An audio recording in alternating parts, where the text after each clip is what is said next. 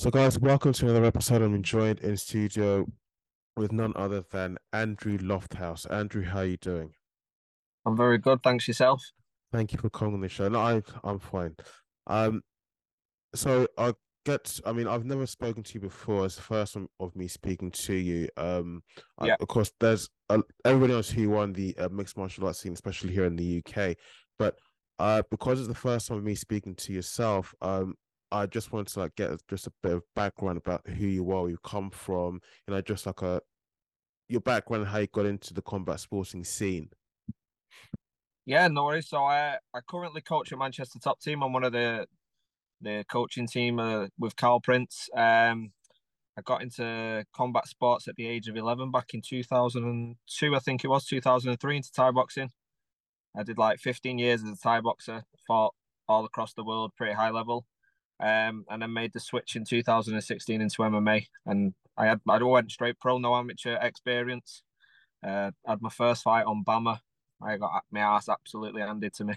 Um, and I fought on Cage Warriors. And then unfortunately, when I quit work back in 2000 and start 2020, I worked as a builder. I quit work as a builder, and within like the first two months, I ended up like uh, herniating a disc in my neck, which I had to have surgery on. So that was the end of my fight career.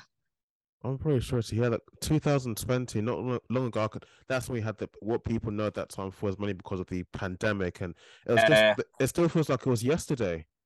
Yeah, no, yeah, it's it's gone really quick. I actually, I had the probably one of the last shows before the pandemic. It was on a, I can't remember. It was like March twentieth or something. I thought it was the week before the UFC card. It was supposed to be a UFC card, and the UFC got cancelled. I thought the week before, and then uh, that was it. There was a complete shutdown across the country, weren't there? Yes, yeah, yeah. Um, but you know, I'm kind of jumping the gun a little bit here. Um, it's something I would have asked you, is, let's say, about 10 minutes into the in- into the interview. But I mean, if you thought, as in, just gone without any amateur experience, at least for in where mixed martial arts is concerned, I mean, Yeah. why isn't your name as in much more almost like a household name here in the UK? Because you know, in in the UK on the UK scene, in the um the, say the smaller promoters, I've seen some of the fights, even if it's just 10 second clips. A lot of the fighters are very, very talented, and yet when Yeah. when there's a really good show that's been hosted, when it's a really good fight, entertaining fight that's taken place, the fighter, even from that from the fighter up right up to the promoter, the person responsible for hosting the event, they do not get the proper recognition. The UFC can hold a very lousy event, and yet all the focus and attention for the next two to three days will be on the UFC. I, I mean, Yeah. it, it seems so unfair. That that's really the point that I'm making. Nah, it's the game in it. Like, look, you could be a great fighter, but if people aren't invested in you as an individual, then your name's not really going to be out there. Unless you've got to have both sides. It's entertainment at the end of the day. And I wasn't really an outspoken fighter when I, when I was, but in the Thai boxing scene, you can ask like the majority of people in the Thai boxing scene, and they'll know who I am because I was very outspoken. But when I switched over to MMA, I was I saw myself as a newbie in the game, and I just stayed quiet and just got on with the work. And you know, the plan was to become outspoken once I've got a good record behind me, but unfortunately that never comes to fruition. So, you know, I, I still uh, up north people probably know me up north more so because you know within the the northern community I, I am very vocal as well. But yeah, like I said, it's it's entertainment. Unless you have that exciting wow factor about you or story Mhm. about you, then you kind of Yeah. get left behind. Yeah. Um, in your own- honest opinion, I mean, you say you don't really compete professionally anymore, but you're still very young. Um, Yeah. what do you think is the current state of the UK mixed martial arts and the combat sporting scene, uh, uh, in the wider sense? I think it's incredible. I think Mm. the level is very, very, very high. I think I when I started MMA, there was still um like individual martial arts within MMA, whereas now, as I think MMA is its own like its own martial arts coming into its own, and the UK have got a real good um um youth system coming through. So if you look at like the between the ages of well, even younger, you can go down to ten years old. Some of the level at ten years old is very high. Uh, but the like the amateur level is probably at the level now that it was professionally ten years ago. Mhm. Like I think the scene is it's in good hands. Um, obviously, the bigger it builds, the more problems it's going to have. But yeah. like in general, you know, it's you know it's better than it's ever been. Do you think? Because I'm kind of going to contradict something that um I, I, might say later on in the interview, uh, but it's something that kind of something you said in, in the past interview that caught my attention. That's the reason why I wanted to speak to you and I wanted to know who yeah. this guy is. Um, do you kind of think that maybe is that fighters probably um, are not accepting fights when it's presented to them, especially when they're very early on in, the, in their amateur or maybe professional careers, or do you think that they actually focusing on where the money fights are, the big money fights, so they're focusing on opportunities for marketing. So at least you know once they're they're done with the sport one one way or the other, they still have some financial um financial help to fall back on. You know what I mean? I think now people see a lot of things on Instagram, on YouTube, like they see the glitz and the glam. They want a part of that. They want a bit of clout. They want they want people to look up to him, but they don't realize like to get there, the work has to be done. And I don't think a lot of them realize the level of work you have to put in and like sacrifice, dedication. Um, I think that's probably the issue with some of the younger generation, the amateurs. So when they get offered these fights, they kind of like, oh, I don't really want to have that fight because what if I lose? What if this person says something about me? Blah blah blah. But you know, you've just got to put the work in. Like the end goal is big. The end goal is really big, but you've got to put the work in at the start to get there.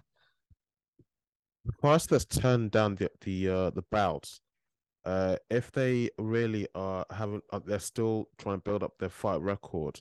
Aren't they kind of advised? I mean, really, you're still in the really early stages of your career. Don't you think you should take the fight on? And who knows, you could win you could win. And even if you don't you don't win, if people see your performance in the cage that and if it's very impressive, very entertaining, at least people will remember you for that. You know, it won't be all um, doom and gloom if you don't come out the successor. Yeah, look, your fans are your fans. They're going to support you regardless whether you win or you lose. Um, I th- like I said, I think it's just the ego. Some people don't like their ego to be dented. Um, but in this game, you've got to accept it. Sometimes, like it's the highest of the highs and the lowest of the lows. Uh, as an amateur, I think everyone should just fight everyone. You should be really active, having like multiple fights every year. Like you should be, ideally as an amateur, you should be getting 20, 30 amateur fights under your belt. But you know, like within the space of two or three years, you shouldn't have to be like a five year amateur career. You don't need any of that. Um, yeah, I think you should just stay active. Um, as you obviously as you turn professional, then you are your own business at the end of the day. So you have got to be careful of some of the fights you take. It's got to be at the right time. You can't be going into fights with injuries.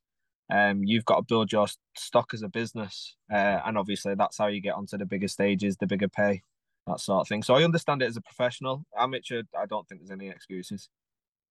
I mean, I think in the Far East uh, for promotions such as one championship, and I heard this with, for the first time, I really was taken aback because there's so many fights for any human being to take at any time.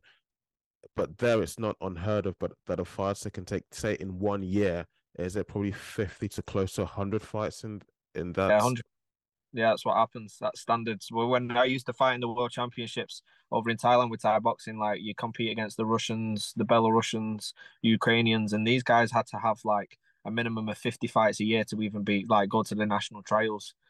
So like when you hear of amateurs having two fights over here in a year, it's just like, what's the point? Go and get a day job, go and earn money elsewhere. Because if that's if that's what you're doing, then you you're not going to make a profession out of this, uh, in my opinion.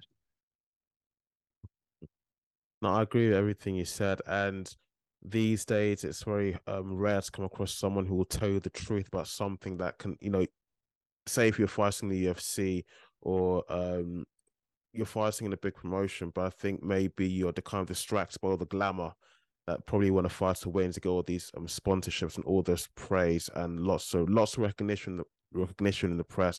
I think people get distracted by them. Probably they forget about all the sweat and blood that goes in behind the scenes or so. Yeah, percent. Yeah, it's honestly it it's tough. It is really tough. The game is not easy at all. Um, like we have some very high level fighters at Manchester top team, and we see the dedication that they put in and the sacrifices they make. And you know, if people, if you had a camera on you twenty four seven and you you showed all the bad stuff, there'd be a lot of people who'd be like, I don't want to get into that. Mm. but like nothing in life where nothing in life that's like really rewarding comes with ease. Like Yeah. you, you have to work for everything. If everything was easy, then it wouldn't be valuable, would it? It's like I've Mm. heard the saying before. Like people like, I want a six pack. I want to get it easy. Why does it have to be easy? Why do you have to like? Why do you not want to go through that struggle? Why do you not want to earn the right to have a six pack? Like if everyone had one, it wouldn't be valuable, would it? So No, uh, nothing good comes easy. Nothing no, comes you easy know, at say that diamonds are made under pressure, aren't they? So Um, so another thing that you that came up in the interview that, I- that I listened to, um, you said the marketing of certain athletes. Um, of course, if you market yourself well, you can go far. But I think that's after you pass a certain point. Uh, kind of like when you earned your stripes and paid your dues. yeah, Um, would you say that? Let me rephrase the what I'm going to say slightly differently. Um, you, I think it's kind of known, of course, if you don't market yourself properly, well, then you may not go far. People may not know who you are so well. And Yeah. um, yeah, so when it comes to like fighting in the future, you're not gonna have many eyes on the on the sports, so therefore pay per views be done, and so on and so forth. But um, would you say that sort of thing applies to athletes such as GSP and say Khabib? Because I know you can talk about Conor McGregor, but these guys, uh, they got they won far more fights than they lost, and somehow they still managed to achieve that huge following. Uh, I, th- I think it's down to being real. Like if Mm. you if you're a real individual, you can still be yourself and be very quiet and still promote yourself. It doesn't have to be in the sense of like you don't have not everyone has to be Conor McGregor that gives it like the loudmouth puts on the entertainment. Like real respect's real, doesn't it? And people respect you if they can see the truth. Like if if if you're very fake, it's you know, real people see it a mile off. Um, so I, I I advise our lads to understand who they are, have their own identity. Everyone's different, you know, and run with it. Be confident with it. Be confident who's as like who they are as an individual, and you know they, they'll go far with it. And you start pretending to be someone else or trying to look up to someone else and portray yourself as them, then that's when you get found out. No, no, because I think uh, the same can be said for perhaps Colby Covington. I think it's not uncommon that I think at one point he was told by the UFC, look, if you don't change your demeanor, if you don't change just your overall image, then whether you lose this fight or win, we're cutting the contracts, we're getting rid of you or something like that. And I think just overnight he changed completely and became this sort of Yeah. annoying bad boy. So Yeah, but you you can see when it's forced, can't you? Like mm, mm, of course, yeah. you can when it's forced. But with like yeah, you said Khabib, he was always real to himself, real to the people around him. So that's why he did so, and he smashed everyone. Like, uh, Mm. even though Conor's Conor's Conor, but like for so long he that you know that is him. Uh, people say it about Lewis McGrillen. People see it. You know Lewis McGrillen from our gym, the flyweight. No, I I am so rubbish with the names, but if I see a picture of him, that it rings a bell. It rings a bell. The little the little ginger kid that knocks everyone out. Just fought on PFL Newcastle. Yes, yes, no, no, no, Yeah. yes, no. I remember at the face-off. I remember he was saying to his, uh, to his opponent, "He'll be surprised." He'll be, and why? Listen, he wasn't mincing his Yeah. words. I saw sort of not at all. But you do you do get a lot of people say like this this little Conor McGregor wannabe and that, but you know that is he's real. That is real. Like him fighting, that is. There's so many demons in life for kids from council estates. Um, like that's where he's releasing all his demons. Like the reason he's not in jail is because he uses that platform to release them eat demons inside him and get them stresses out. So you know he he's genuinely hundred percent real. He doesn't try to be anyone else but but himself. Um, know, still, there's still so many things I want to ask. I'm just hoping that have you got the time? I have as much time as you want, mate. Ah, look, um, so you mentioned about the um uh, being like a character in terms of the marketing. Um, somebody such as Paddy Pimblett. Now, this I'm kind of moving into the health aspect, which is still, I'm sure, really relevant to what you do as a coach. Yeah. Um, this ballooning up, slimming down in between fights. Would you say that's uh, something healthy for, for at least okay for a Not all. fighter to do? Not at all. I I don't have the education and that side of thing, but if I if I was to put my money on it, I'd say it's more um, you know, like a eating disorder. I think with the likes of Paddy Pimblett, even myself, you know, cutting weight at a young age and seeing these other fighters do it, I genuinely think it's a bit more of an eating disorder than anything else. Like because you're forced to cut weight at such a young age and you're missing out and you're craving things and that when you get the chance, you just you have that you just want to eat everything like to the point where you'll make yourself sick and then you'll eat more again. You know, like I don't know the science behind it, but I, I'm I'm sure there's something there with a lot of these fighters that balloon after fights. Really, you think? Well, okay, it's uh, though he's still young, you do believe that at some point, if he continues like like like the way he's going, it will have some detrimental effects on his system.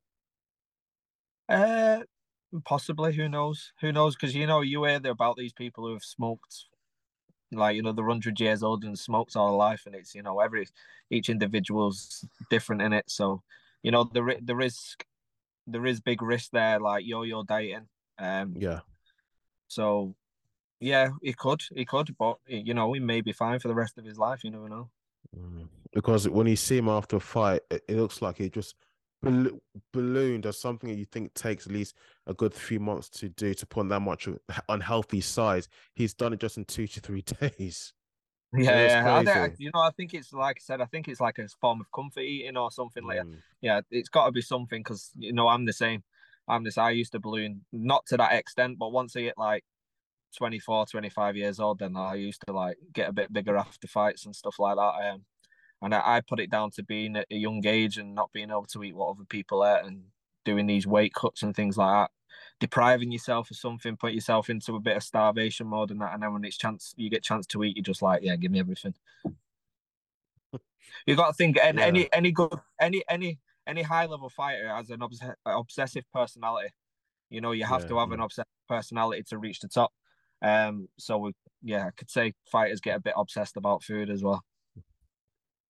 Um, as uh, someone who is okay now a coach, um, and you're obviously coaching and teaching, preparing other people coming up in the in the sport.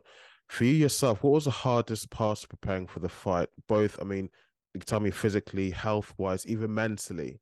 Um, were you as in sometimes nervous? Really, as in that walkout towards the cage was the worst case scenario playing out in your mind, or was the best ca- um, case scenario playing out in your mind? Uh, best when I was walking to uh, either a ring or a cage, you know that that was like playtime for me. That's what I loved. I hate. I've always hated training.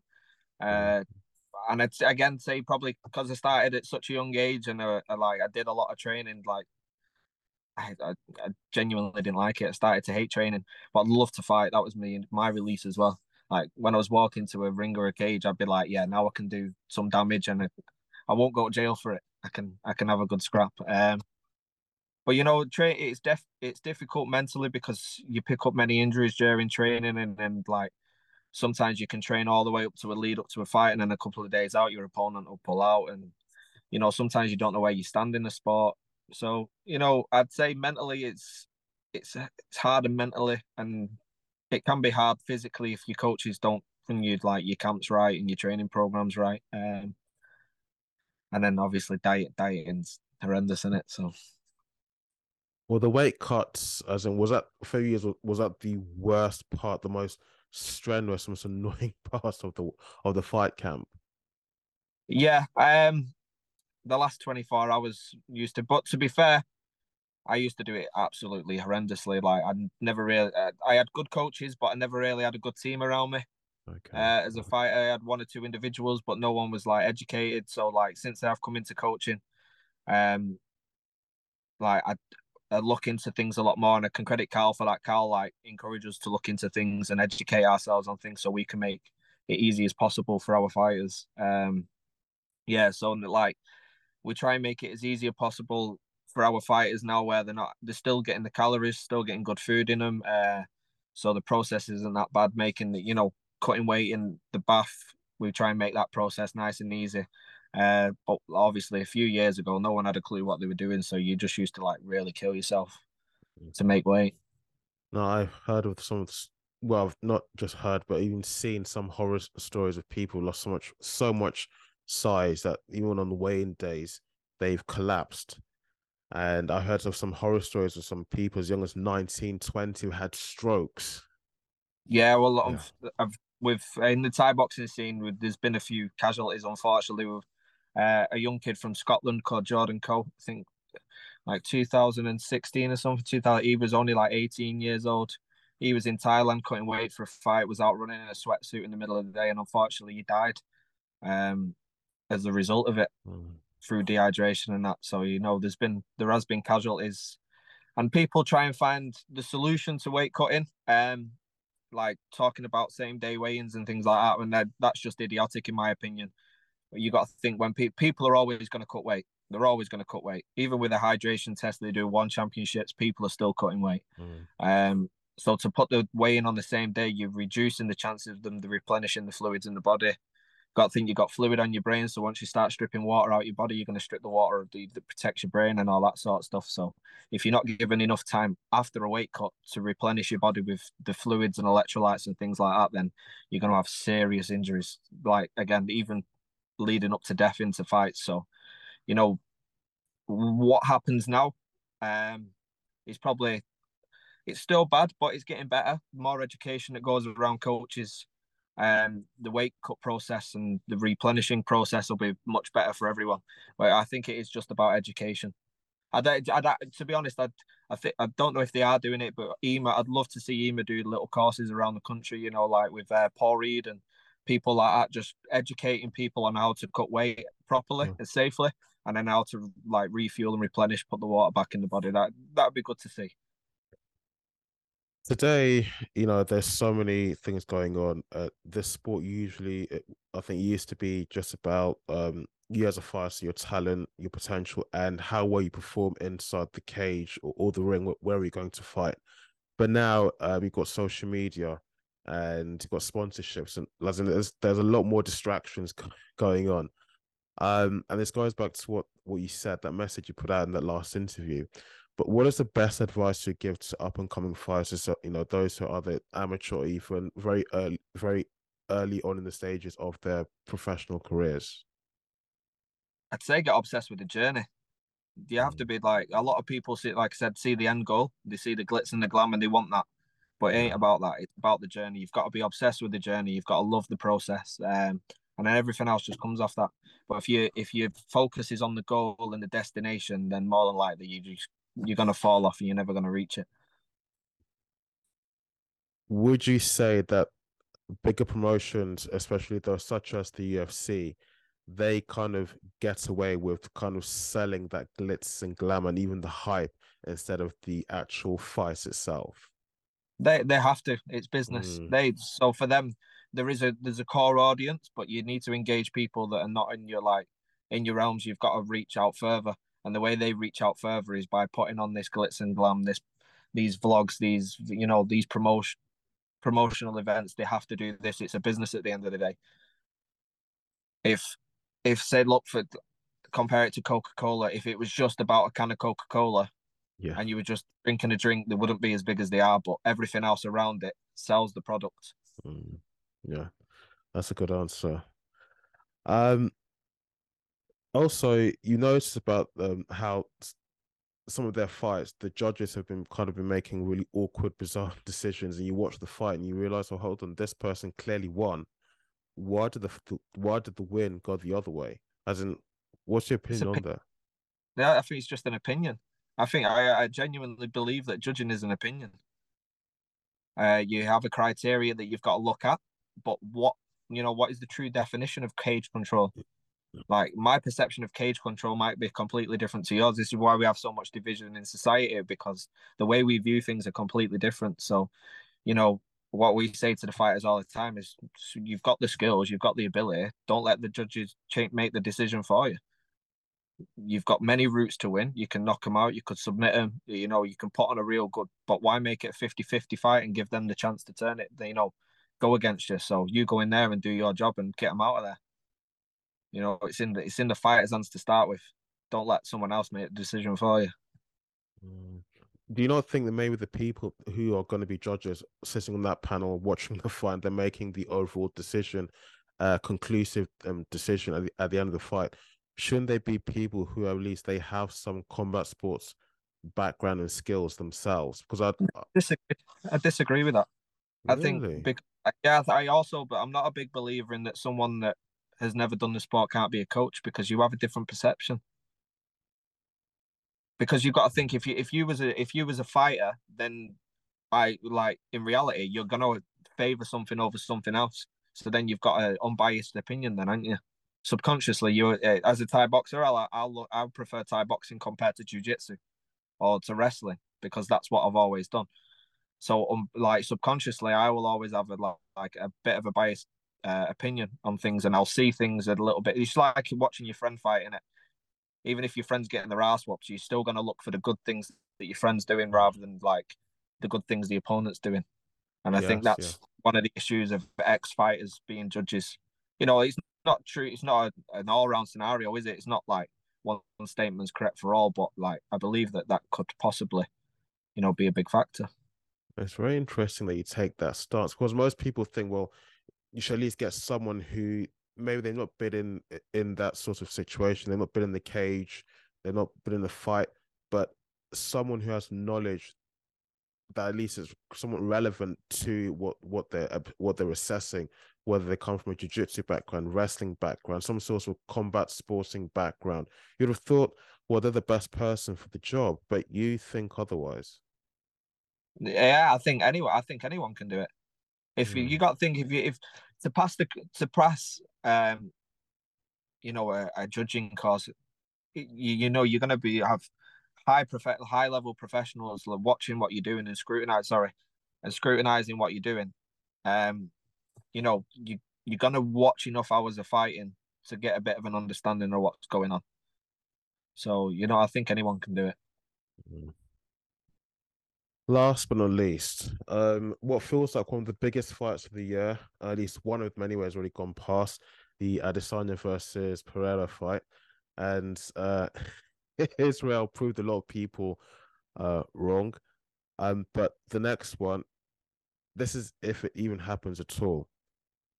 Conor McGregor versus um, uh, Michael Chandler. Um, I was going to ask you, who do you think would win?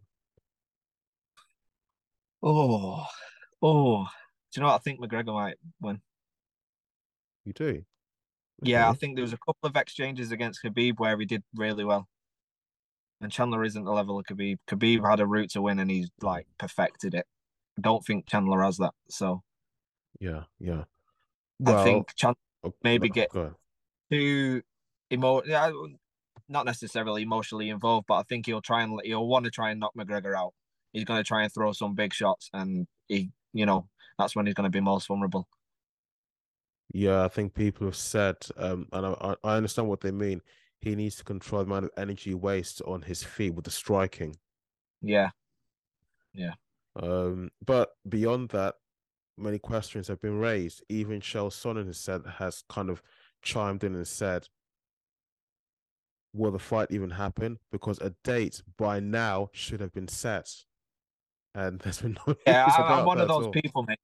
If if it happens, it happens. It's great for mm. the fans. If it doesn't, you know, it is what it is. There's plenty of other fights out there that can get everyone excited, mm-hmm. and like, even out like outside of the top 15 now, you've got to look at some of the level outside of the top 15. You know, it's high level. There's some great fights that are out there to be matched inside and outside of the UFC. So you know, MMA's in a good spot, and it's interesting to see where it's going to go within the next ten years when it does happen, I do wonder what sort of McGregor we're going to get. Is it the McGregor that's been partying and drinking for so long? Uh, because you know he doesn't need to fight or compete in this particular fight. I mean, he's champion has made so much money. He's a staple name in the sport. In fact, he's a household name around the world. Um, so I mean, it's Michael Chandler that I think benefits the most from this fight, even though he himself is well yeah. known, but nowhere near as as Conor McGregor.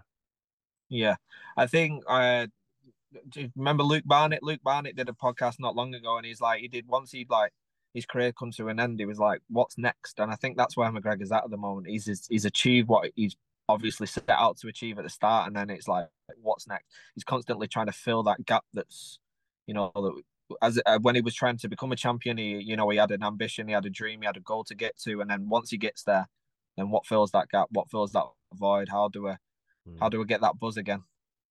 Uh, mm. And you know, like for myself, I've been fortunate that I get the same buzz off coaching as I do fighting. You know, it took a little while, but now I'm like fighting. I'm not interested anymore. I'm genuinely not interested in fighting anymore. I, am happy to coach. I get the same buzz off it, the same thrill when they win. I, I, you know, I get really, I take it really personally if they lose, and I'll I'll be sulking for days. You know, so I, I'm, and I think fighters have got to find that. You're very lucky if you find that early on in your career. Yeah. I, I'd advise young fighters as well, like, fight, fighting's your passion, mm-hmm. but find something that can match that as well. Because yes. if you find something that matches that passion at the same time, that then when if you don't achieve what you want to achieve, or you don't, or you reach them goals, and you need to find something else to fill that void, then you know it's there. You're not searching to find out who you are after fighting. Last but by no means least, because I'm sure definitely um, I want to have you on the show again. I want to um any shout outs you want to give to um give to anybody out there? I'll give a big shout out to all the Manchester top team. Like you know, this year has been a, a big year. Um, we've had multiple fight on uh, PFL.